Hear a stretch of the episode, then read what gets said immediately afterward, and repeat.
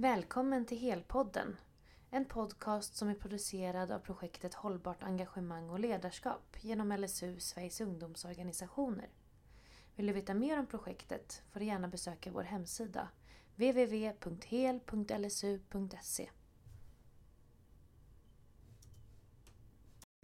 Jag tänker just det, när vi pratar om ideella organisationer. Ehm, jag själv har både varit ideell ledare och anställd i, i olika organisationer och jobbat mycket med unga.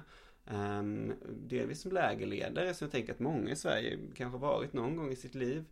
Um, och då, då får man kontakt med, med barn och unga. Och um, jag upplever också att, att det blir en speciell stämning ibland. Att man, så här, man, eh, man kommer till ett tryggt rum, man pratar det här, här bryter vi normer, här får alla vara den man är och, och liksom unga öppnar upp sig ehm, och börjar prata också om psykisk ohälsa. Eller helt plötsligt så, så sitter jag där som inte beteendevetare, socionom och, och blir någon sorts ja, rådgivare. Ehm, så jag, liksom, en fråga är ju, hur ska vi jobba i, i våra organisationer för att liksom, finnas till stöd där och vad ska vi göra när vi blir kontaktade av unga?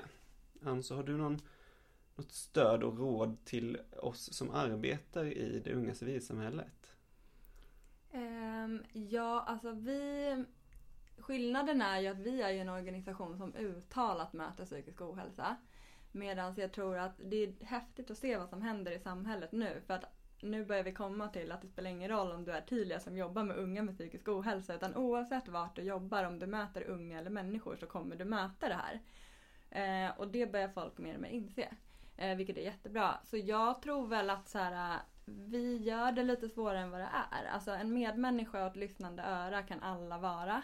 Eh, vi var inne på det, att på bemötandet om du kommer till en vårdcentral där man bara blir uppfångad. Det behöver inte ens betyda att du sen går vidare med en remiss och vet exakt vad hjälpen ska bli. Men bara fasen ta det på allvar och lyssna. Det, är liksom, det behöver ingen vara expert för.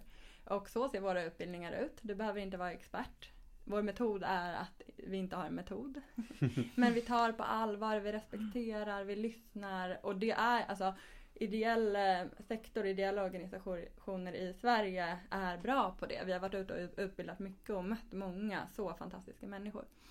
Sen tror jag, ni var inne på det också, men teamet. Alltså det är avgörande att det sen finns ett team. För du kan inte sitta på eh, information om folks mående själv i hur stor utsträckning som helst. Men backar man varandra och eh, hjälps åt där det behövs och har ett team att falla tillbaka på så tror jag att man har hälften vunnit. Och sen liksom självklart finns ju steg vidare i det där. Det finns en utbildning som heter Första hjälpen i psykisk hälsa.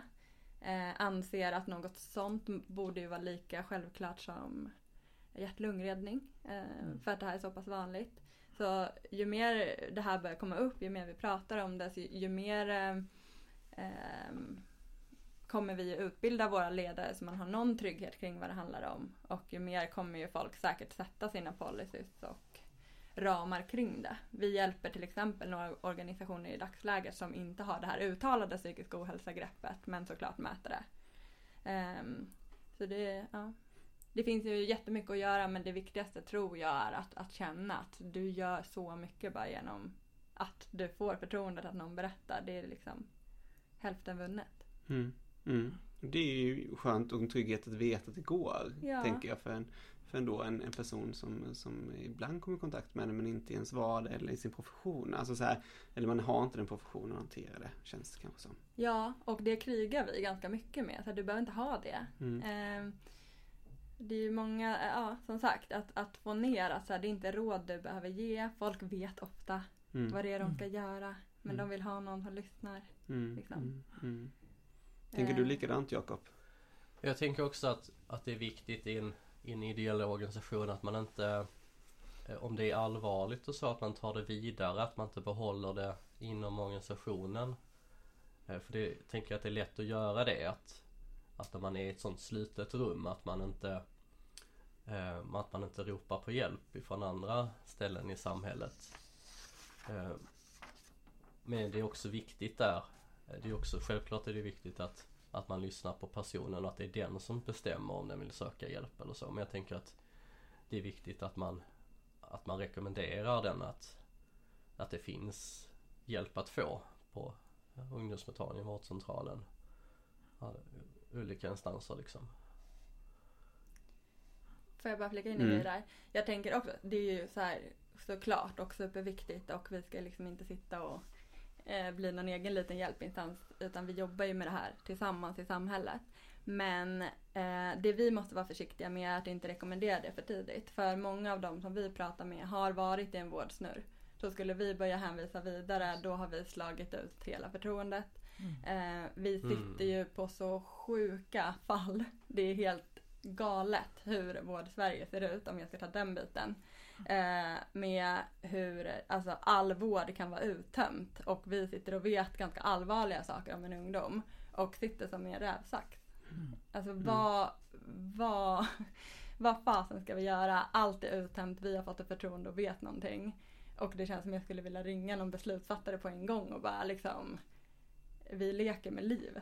Så. Mm.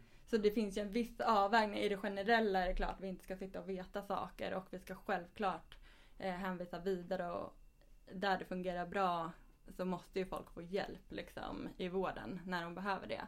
Men också att ta på allvar eh, problematiken som finns. Liksom.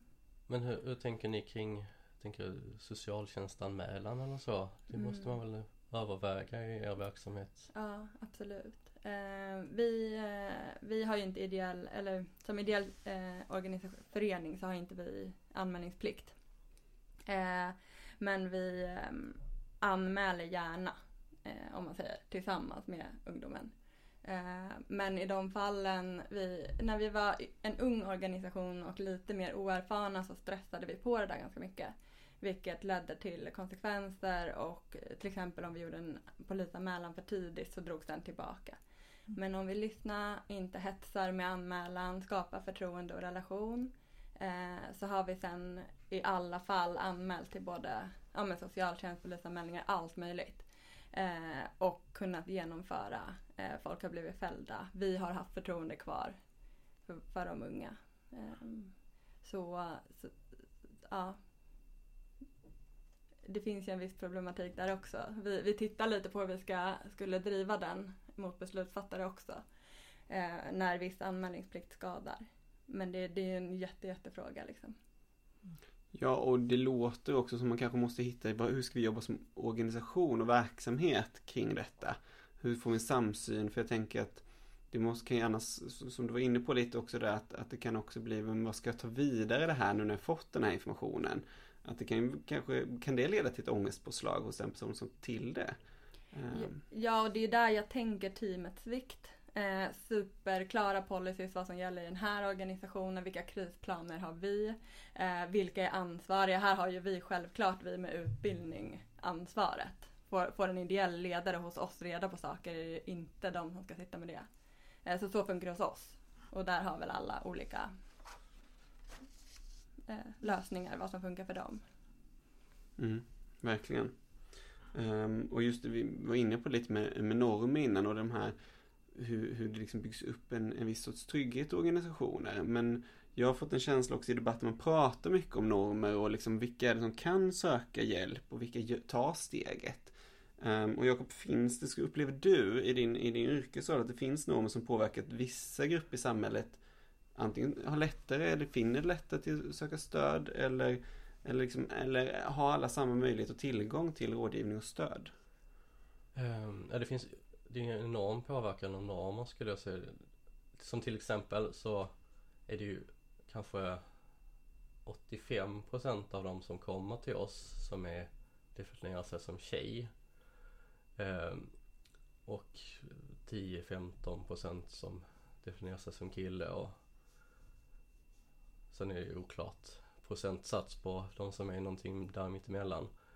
Så det är ju det är ju liksom att, att vara kille idag eller definiera sig som det är ju är ju en liksom jättestor riskfaktor för att ja, må dåligt och inte söka hjälp.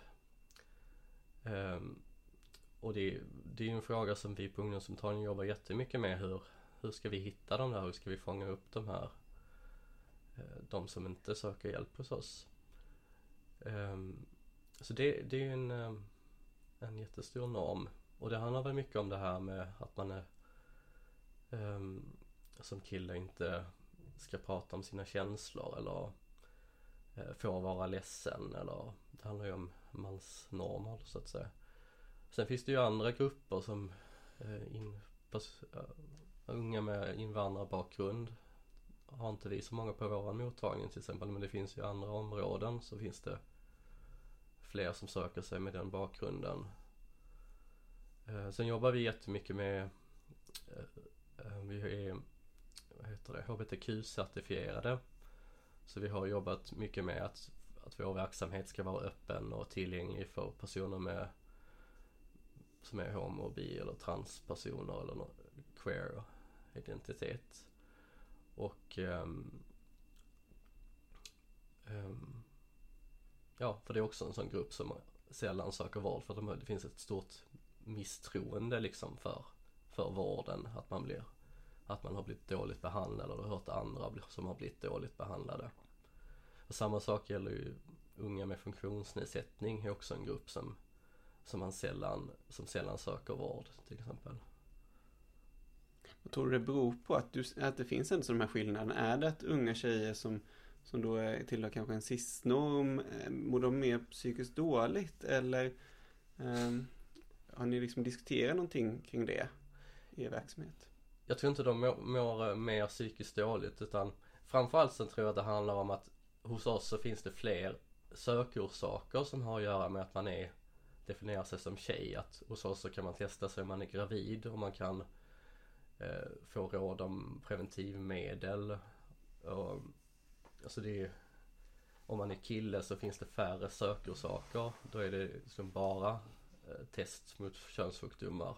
Eller om man mår dåligt på något vis. Um, så det är väl en orsak. Och sen så tänker jag att um, det har ni också med det här att göra att tjejer har till exempel enligt statistik fler vänner, nära vänner som de killar har inte så många, så stort nätverk så man är inte van vid att eh, att prata med någon om sina problem. Utan man, det finns någon norm att man ska hålla dem för sig själv. Lösa dem på egen hand. Mm. Och alltså ni jobbar ju med den här frågan väldigt tydligt. Eller det var en anledning till att du skapade, var med och startade Tydliga. Eh, att faktiskt se till att det fanns en plattform för, för alla på något sätt. Mm. Um, ser du det? Att, att helt plötsligt lyckas de här normerna upp? Alltså, når ni ut till alla och um... Jag upplever verkligen att någonting har hänt i samhället. Eh, det, blir, eh, det är stora förändringar eh, på gång och har varit under de här sex åren vilket är skithäftigt att se. Ehm, jag tycker att det finns en, en stor, liksom, såklart, vikt och en anledning till att man kategoriserar människor i grupper och pratar runt grupper. Sen tycker jag också att det finns en sån enormt stor risk. Eh, för att det är som att en fråga blåses upp, ofta i media. Eh, och sen så är det en viss... Eh, det finns några frågor och några svar som snurrar. Eh, och det ser jag också som problematiskt. Eh, så om man tar till exempel den här kill och tjejfrågan, då utesluter man fullständigt alla icke-binära, alla med transidentitet. Mm. Eh, och det får bara rulla. Jag tycker att det är alltså, helt fruktansvärt.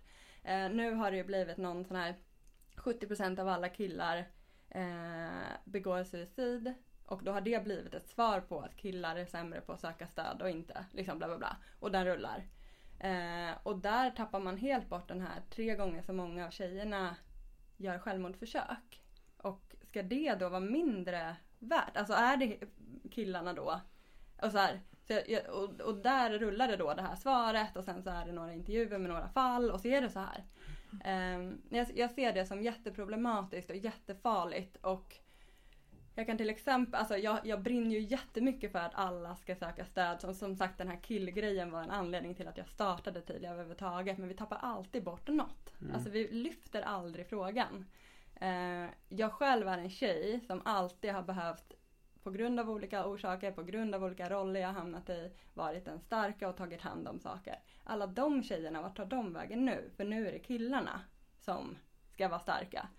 Eh, att som tjej leva i det här samhället så som det ser ut och vara liksom Killarna lever ju i machokulturen som det pratas om men tjejerna gör ju också det och vi båda drabbas. Och återigen så har vi icke-binära, vi har transidentiteter, mm. vi har alla grupper som allt, alltså så här, individer på något sätt hamnar ändå i något dåligt av att vi ska dela in och ge svar.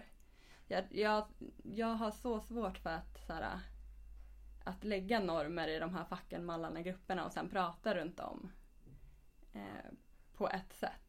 Samtidigt som sagt så vi måste ju belysa hur det mm. ser ut. Mm. Vi måste ju larma när det, när det finns riskgrupper och vi måste ju sätta till stöd så att vi hjälper alla som, som behöver det. Liksom. Men jag tycker att det är en lite uråldrig debatt faktiskt. Mm. Mm. Ja, det är jättespännande för det är ju mm. som sagt när man, när man kollar på rapporter och forskningsanalys och liknande så är det ju mycket grupperingar i detta också samtidigt som man försöker visa mm. på en helhetsbild att det är hela samhället som, som måste ta detta i beaktelse. Så det är spännande att höra just mm. den analysen också. Um, jag tycker det är spännande också när man, när man pratar om psykisk ohälsa och må dåligt och just det ni pratar om magkänslan, att det är det man ska gå efter. Vad kan man göra som är förebyggande då för att barn och unga inte ska må psykiskt dåligt? Kan man göra någonting? Alltså hur ska, hur ska man bete sig i, i vardagen när det gäller, och det är ju såklart beroende på vad man menar med eh, att man mår dåligt. Alltså som vi har nämnt, det finns ju många olika aspekter av det. Men om vi börjar med till exempel stress och liksom, stress, utmattningssyndrom. Vi har varit inne på lite vad är skillnaden mellan det. Men hur mm. förebygger man då? Är det stress vi ska förebygga eller vad är det vi ska förebygga? Mm. Eftersom stress kommer före utmattning. Eh, så ja. Och då tänker jag ju att man ja, men som vuxen kanske och som medarbetare, kollega, vän att föregå med gott exempel. Eller vara, nej, inte gott exempel, vara en god förebild tänker jag. Eh, dels att våga prata, berätta om hur man mår. Eh, eh, också kanske definiera stress. Jag tänker att stress är ju lite av ett skällsord. Vi är alla stressade och stressen ökar inför jul. Det är julstress, det är sommarstress och det är semesterstress. Det är alltid stress som något dåligt. Men många av oss jobbar ju bra under press, under en kort tid. Det tänker jag är ganska bra om man kan definiera. Att nu kommer det bli en, en, en period av hög arbetsbelastning för att vi har en deadline eller vi ska göra något som ska levereras eller så. Eh, det kommer bli stressigt. Men sen kommer en period som blir lugnare där vi kan återhämta oss och vila. Eh, många av oss säger nu ska jag stressa vidare. Det är så stressigt nu för nu jag måste stressa iväg till bussen. Det är ju inte alltid dåligt. Bussen går om tio minuter. Jag behöver egentligen inte stressa. Men alltså att vi definierar vad är stress. Mm. Stress behöver inte vara dåligt. Um, och såklart, när stress blir dåligt, det blir det ju när, när det är under för lång tid. När man känner att man inte har eh, möjlighet att påverka eh, arbetsbelastning till exempel. Eller man kanske är en sån som alltid tar på sig att fixa inför jul till exempel. Ja men jag fixar, jag gör. Eh, och att man inte kan säga nej. Vi kan vara goda förebilder genom att säga nej. Man kan träna på att säga nej. Hur låter det när jag säger nej? Det är faktiskt jättebra. Eh, man kan säga att jag ber att få återkomma. Nej, jag kan inte nu. Så, Det är bra, tycker jag. Mm. Eh, och sen är det också ett samhälleligt eh, eh, ansvar, tänker jag. Men om vi börjar i det lilla, vi som medarbetare, kollegor, vänner och vuxna. Eh, med att också vara tydliga med våra gränser. Så tror jag att vi har, har kommit en bit på väg. Jag tror att vi lägger en bra grund där. Så. Mm, mm. Mm. Ta det första steget. Ja. Um, och, alltså, skulle du säga om man stärker för att som, som sagt att, att möta psykisk ohälsa som brett och förebygga det, det kan man kanske inte göra som ett liksom helhetsgrepp. Men om man stärker sin egna psykiska hälsa, förebygger man då ohälsan? Ja, det skulle jag väl såklart säga att man gör. Um, Alltså viss ohälsa går ju att förebygga men hur mycket vi än förebygger om vi lever i ett samhälle som enbart till exempel premierar prestation. där våra barn börjar i 6-7 års ålder och blir bedömda och värderade utan vetskapen om att du duger som du är, bara du är här. Alltså hur ska vi någonsin få stopp på det här hjulet liksom? Mm. Så jag tror att eh, frågan är ju komplex men det finns ju mycket vi kan göra som vi inte gör. Eh, och sen tror jag väldigt mycket på eh, medvetenhet om att det finns de här skillnaderna. Eh, många av våra säger så att de aldrig haft ord för det. Men när de har fått det då har de förstått och kunnat lägga pussel. Eh, så vi ser det ju som superviktigt att psykisk eh, hälsa eh, och ohälsa ska komma in i skolan. Men vi kallar det faktiskt också Mm. psykisk hälsa. Mm. Skulle vi prata om Mm. mer. Mm. Men för att, för att kunna få verktygen, självkänslan, allt man skulle kunna innefatta i det begreppet innebär ju också att man förkla- be- begreppsförklarar det som inte är så bra också. Alltså inte bra som i att du är dålig om du hamnar där men då vet du i alla fall vad det är och kan hinna stoppa det. Mm. Mm. Så. Sen är det ju, det finns ju alla de här luddiga grejer då, gre- grejerna runt omkring också som stressar som, eller luddiga de är väldigt tydliga men ta till exempel idealfrågan. Kroppsideal, smalhetsideal. Mm. Vi lever ju under väldigt mycket i den här västvärlden som, som det måste bli en ändring på. Liksom. Mm. Går det att tackla på något sätt, idealfrågan? Vi ska tackla den 2019. Ah, spännande! Vilken cliffhanger! Då får vi följa det. Ja, Går det att följa på något sätt? absolut. I våra Ja. sociala medier. Ja. Vi heter Mm. Team Tydliga överallt så det är bara att hänga på. Ja, vad härligt. Mm. Kul. Mm. Ehm, Får jag säga? Oslo Ja. till exempel Oslo? har förbjudit retuscherad reklam och att det i alla fall ska finnas en notering om att den är retuscherad. Så att ung, Mm. man, har, man har konstaterat att det har, det har en direkt koppling till ungas ohälsa. Bra. Eh, och då ändrar man på det. Och det har man inte gjort här till exempel. Nej. Så det finns goda förebilder där också. Och det hände ganska nyligen eller? Mm. Mm. Spännande att se utvecklingen där. Mm. Förhoppningsvis till det bättre då verkligen. Ja det tror jag. Det finns ju Ja. liksom hur mycket som helst. Lyssna på unga vad de vill ha. Sätt Mm. in förändringar. För de, de vet var, vad som är problemet. Mm. Mm.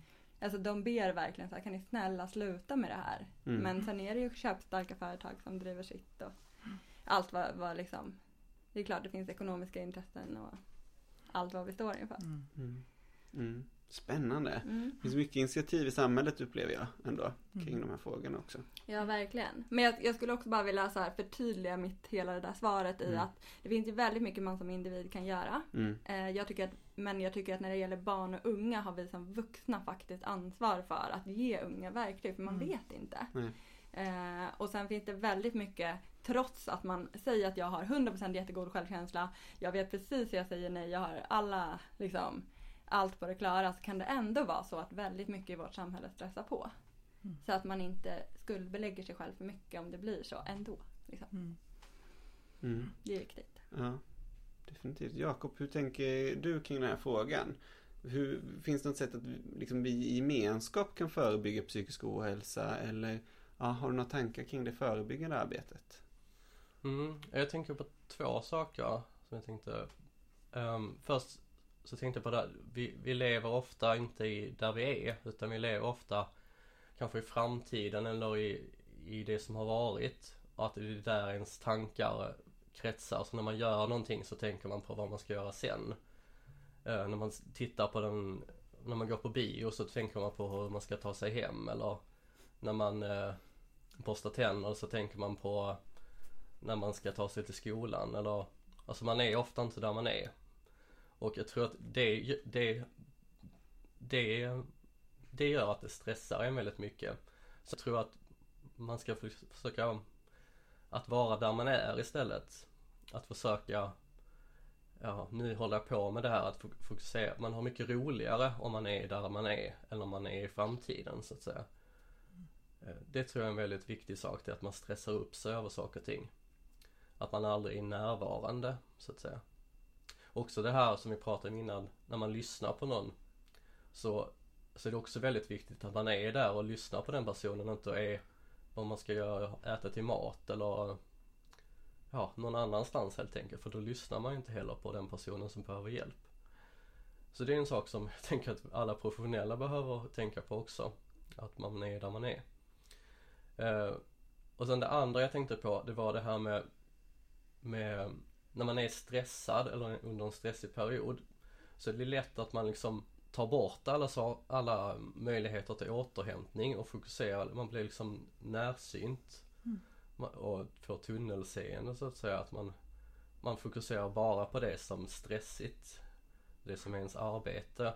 Och man kopplar, man kanske bokar av sin träning eller sover tre timmar mindre eller eh, hoppar över lunchen eller och alla de här grejerna gör att man mår ännu sämre eller blir ännu mer stressad eller det liksom bara spär på problemet.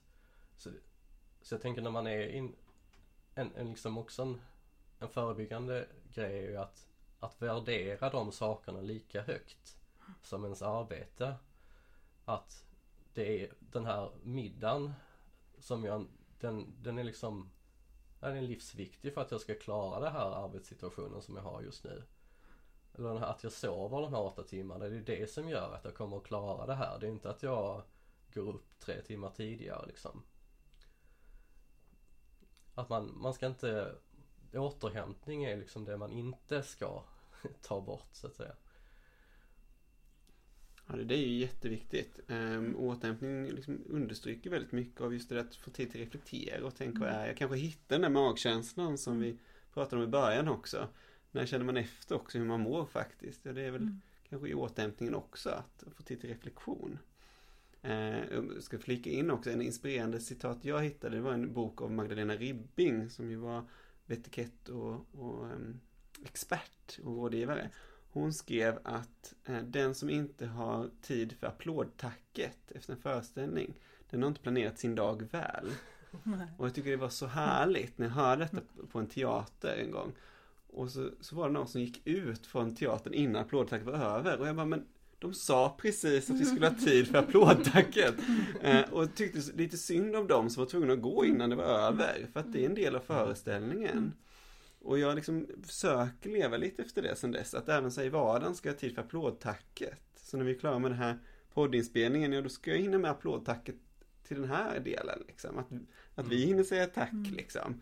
Ehm, och hej då. Eh, och, och att möta publiken på något sätt. Ehm, sånt där tror jag är nyttigt ibland att, att få liksom någonting att sätta orden på. Just återhämtning. Mm, Jag kom på en, en annan sak också. Att det när eh, många, men jag märker i mitt arbete att många unga, det har jag märkt själv, när man, det här med att sova, sova dåligt beror många gånger på att man grubblar innan man ska somna. Eller att man, det är då man behandlar sina problem om vad man ska göra dagen efter eller vad, hur dagen har varit. Att man har liksom ingen, ingen ångesttid eller ingen orostid på dagen mer än när man har släckt lampan och ska sova. Det är då man tar hand om allt, alla sina problem. Vilket gör att det är ju skitsvårt att sova. Um, så en sak, en, sån här, kan också vara en förebyggande åtgärd att, att ha en, en tid för det. Att um, fundera på innan man ska gå och sova. Ja, och ni Tilia är väl tillgängliga just kanske de perioderna och tillfällena när det är när man, har, när man kanske sitter ner också själv. Och det kanske kommer, jag tänker som, som jul och nyår och liknande. Mm.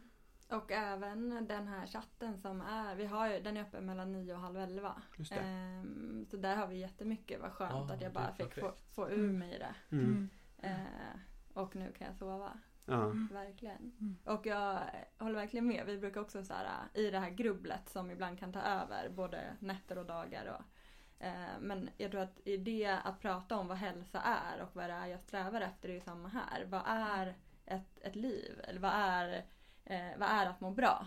Det innefattar ju att grubbla och fundera över saker. Mm. Eh, bara det inte blir eh, helt överdrivet. Så jag tror att många av våra ungdomar tror att det ska vara lyckligt jämt och blir stressade av att de är oroliga. Mm. Och då kan det vara så här, nej men det där är jag också, jag mår jättebra. Så, här, så att man har ingen, ingen referenspunkt heller. Och brukar också köra så här, sätt en oroskvart. Och så bara i, oroa dig. Man får göra det liksom. Mm. Så det kan ju också vara en sån här. Och sen, nu finns, det finns, har ni hört den här med Emil Jensen? Stressa inte, oroa dig inte. Nej. Det är ett tips eh, till lyssnare och till er. På Spotify finns den. Eh, Där han pratar om liksom, det är verkligen en nutidsskildring på typ två minuter. Är, den börjar så här, stressa inte, oroa dig inte, du ska ju äta eh, nyttig mat, bla bla bla. Och så kommer han in på till slut hur vi börjar stressa och oroa över att vi inte hinner det också. Ja, ja. Och så rullar den ju bara på. Så det upplever jag också stressar många. Mm. Och en sån här grej som jag har tagit till mig mycket i mitt eget arbete. Att erkänna att, ja som du var också inne på det Carola. ehm, I perioder är det superstressigt. Mm. Punkt. Mm. Och, så, och så kör jag det. Mm. Och så vet jag så länge jag får återhämta mig och vila. Jag vet när den kommer. Jag tycker det är superviktigt att ha det Mm. så. Och inte så att tillvaron är så jämnt. Mm, men när det är så så accepterar jag det också. Mm. Så då försöker jag att lägga bort, nu kan, jag kan vara väldigt så här, och så måste jag ju yoga och så är det ju min mindfulness också för jag går en kurs i det nu till exempel. Mm, mm, Och så blir det så här och samtidigt renoverar jag hemma. Då kanske jag bara ska sätta mig själv för mig själv. Nu är det renoveringen och så är det mycket på jobbet, punkt. mm. Sen är det klart det är viktigt att inte börja tumma på det som får en att må bra. Men i perioder så kanske jag inte heller har ro. Och det är okej. Mm, Så att inte det också blir en stress. mm, mm. Och det man kan göra då om man till exempel vill fortsätta eller upprätthålla mindfulness eller yogan. Man kan göra det en stund. Alltså om man nu brukar yoga en timme per dag eller en halvtimme. Så kan man yoga en tre minuter. Mm. Man kan köra en mindfulnessövning på toa. Mm. Alltså man kan, man kan göra lite. Men jag tror att också det som Jakob sa, eh, att även under en stressig period så är det viktigt att sova. Och att äta. Mm. Och att hitta just återhämtning i, I det, lill, i, i det som lilla. pågår. Ja. Man kanske inte kan göra just då precis det som man drömmer om, som man gör i vanliga fall, träna tre gånger i veckan eller umgås med vänner tre kvällar i veckan eller vad det nu är. Men man kan se till att man, jag fick till en lunch och det räcker just nu för att det här tar så mycket tid och energi. Så, Mm. så att man inte tappar strukturen, tänker jag. Mm. Och att det är okej Mm. för en tid. Mm. Ja, så länge man känner att man kan vara där på den där lunchen. Ja. Ibland kanske jag behöver tacka nej då. Absolut. Och bara Mm. när vi gick hit, eh, idag är det en fullspäckad dag för oss till exempel, så noterade vi ändå hur vackra träden Mm. är här utanför. Mm. Och vi har också utrymme för att garva Mm. åt den här Mm. dagen. Mm. Mm. Eh, så att den inte blir allvarlig och att man sätter tonen på morgonen av att det här är ju en så stressig dag som du Mm. sa. Just det, Som man slänger sig med liksom. Mm. precis. Ja, det här kan man ju prata om hur länge som helst. Ja. Mm. ja, verkligen. Det är superintressant. Ehm, och det är jättekul att ha er här också. Att, att lyfta de här frågorna tillsammans med. Ehm, jag tycker det är superlärorikt um, från den här sidan av bordet. Jag tänker så här, har ni några konkreta tips, idéer, fria tankar kring men hur skapar vi då ett ungt civilsamhälle där alla mår bra? Vad liksom behövs för detta? Vad behövs i organisationerna kanske eller ehm, i aktiviteterna eller något sånt? Eh, Jakob? Ja, så börjar du Jakob. Eh, Jag tror att det behöver finnas liksom eh, Det behöver finnas policies och Det behöver finnas någonstans att vända sig Eh, vem- Den här personen ska man vända sig till om man mår dåligt Eh, och det behöver finnas Jag tror att det behöver finnas en ganska tydliga värderingar i organisationen vad som är okej och vad som inte är okej om hur, hur man behandlar varandra som personer Um, och att vad, vad organisationen står för. Um, och att, att det på något sätt genomsyrar den verksamheten man gör. Att man pratar om det som ett levande, levande värderingar liksom.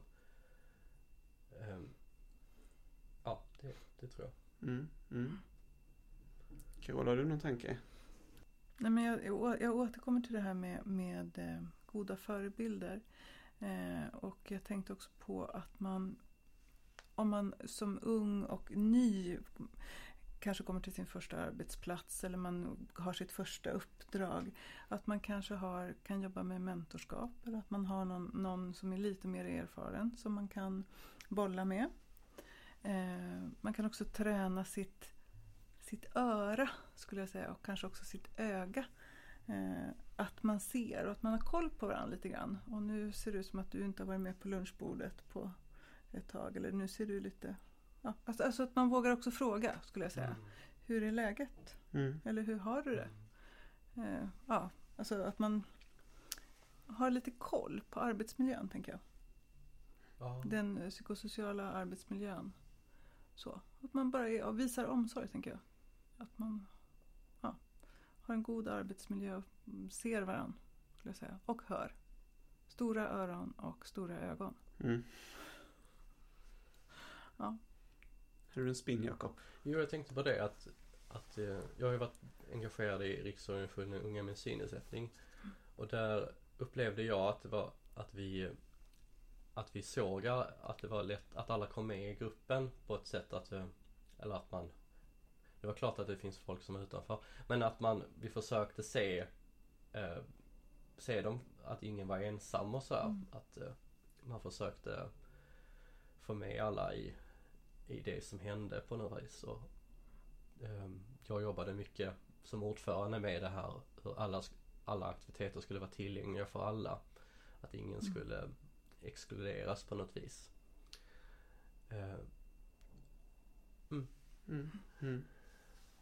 Amso, hur tänker du kring det? Hur skapar vi ett, ett ungt civilsamhälle där, där alla som verkar i det får, får må bra och stärkas? Jäklar, det är en stor fråga. Ehm, jag tänker väl... ehm, ett civilsamhälle där alla får må bra. Det är ju... Jag tror, om man börjar i frågan eh, med psykisk ohälsa så kan vi ofta få frågan eftersom folk har haft psykisk ohälsa i er, de som engagerar sig och är volontärer. Hur vet ni att ingen mår dåligt just nu och att, eh, att de inte kommer falla tillbaka? Eh, och jag tycker att det är en intressant fråga som sätter, sätter lite så här. Det kastar ljus på vilket stort problem vi fortfarande står inför. För att det som skiljer oss från en annan organisation är ju på något sätt att vi har det uttalat. Eh, men det kan hända alla.